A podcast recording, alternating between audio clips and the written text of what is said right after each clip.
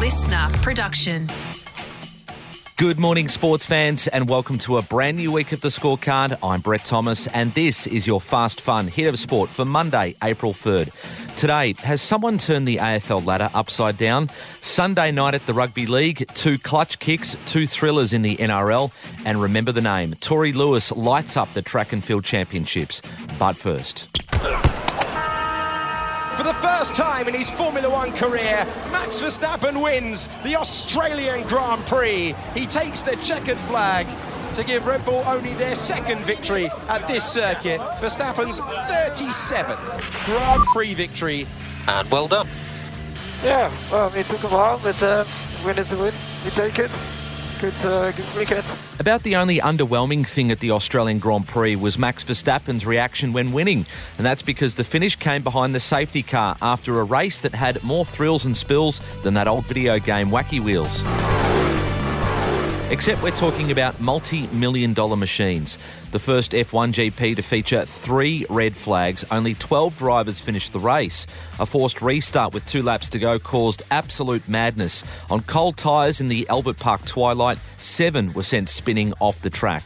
Max won the race ahead of Lewis Hamilton. The big winner, though, out of the carnage, Aussie Oscar Piastri claiming points for the first time, a career best eighth just from staying clear of all the drama all around him. Yeah, happy to be in the points. What better place to do it than at home? You know, we were there when it mattered, and uh, whatever bad luck we had in the first two races, I think came out as good luck today. So. Um, no, we, we avoided all the carnage there at the end when we needed to be, and um, yeah, I think in clean air the pace was pretty solid for, for both me and Lando. I think for me, just got stuck behind uh, Yuki for too long and um, kind of got dragged out of the race. So um, yeah, a few things to improve from my side, but for now, uh, just happy to be in the points here at home. Now, if anyone claimed they predicted what the top and bottom of the ladder would look like after three rounds in the AFL, lies must be challenged. Geelong sitting bottom, the first reigning premier to start 3 0 since 1976. The Cats may have thought that winless streak would end when they strolled to the Gold Coast, a team they haven't lost to in six years. We'll beat them with four guys. But the Suns had other ideas. In David Swallow's 200th game, they pulled off a 19 point upset. It was a performance very unlike the Cats turnovers, missed shots, Tom Hawkins barely sighting the footy. Coach Chris Scott says it's a position they haven't found themselves in for a while. Haven't been tested in a position where we've lost three in a row for a while. So, in a way, I'm kind of looking forward to that. It, it's easy to say the words when things are going smoothly, but it's, it's been rare for us to actually get the opportunity to show how you can respond and fix things. So, the Cats are in the outhouse, while right up the top, sitting pretty in the penthouse, Ross Lyon Saints. Tap the keg, the stereo going. It's time to open the Saints disco one more time.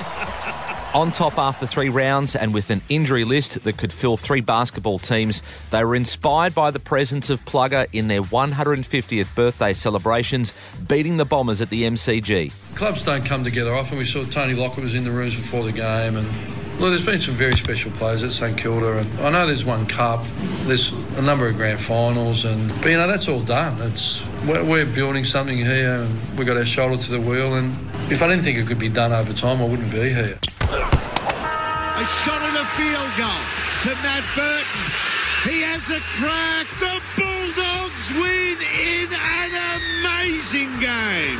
Wow. Now, Canterbury is doing something similar to the Saints in the NRL. Cam Ciraldo's in his first year as head coach after a successful run as an assistant at Penrith. His Bulldogs got off to a rocky start, mauled by Manly in round one but they're humming now. Matt Burton's golden point field goal securing a win over the Cowboys last night 15 to 14.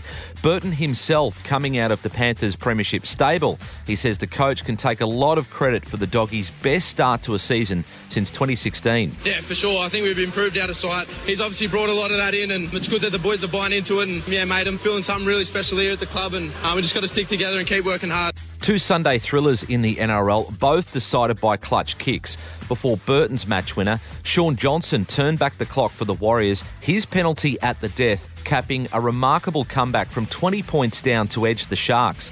The veteran halfback's interview after that, even more entertaining. That was off its head, off its head. Bro, we spoke about it half time, like, like, do we actually believe we can come out here and do it? We, we spoke, we said some funny shit at half time, bro. We were like, what a story it would be, you know? We tell our grandkids about this one day. Let's just go have a crack. And I thought we just, we're so resilient, bro. I love being a part of it. It's just such a good feeling.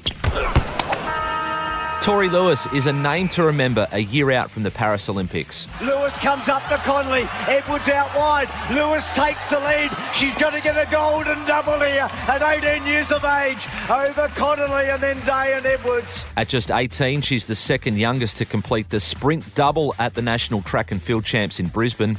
On the final date, she set a PB in the 200 metre sprint, 23.02, a race she wasn't expecting to run well in.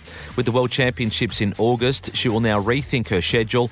The 100 was her main goal, but with that eye catching performance, taking on the best of the best in the 200 might be on the cards as well. And job cuts hit hard in all industries, especially the most cutthroat role in all of sport Premier League managers. No one survives that. Two Premier League chiefs shown the door overnight. First, it was Leicester City's Brendan Rodgers as the Foxes, the 2016 EPL champions, are in severe danger of relegation. Then Chelsea sacking Graham Potter after just six months in charge as they slump into the bottom half of the ladder. Almost $600 million spent in the January transfer window apparently can't buy you a winning team. We cannot buy our way to freedom. And that's your fast, fun hit of sport for today. Catch you tomorrow on the scorecard. Listener.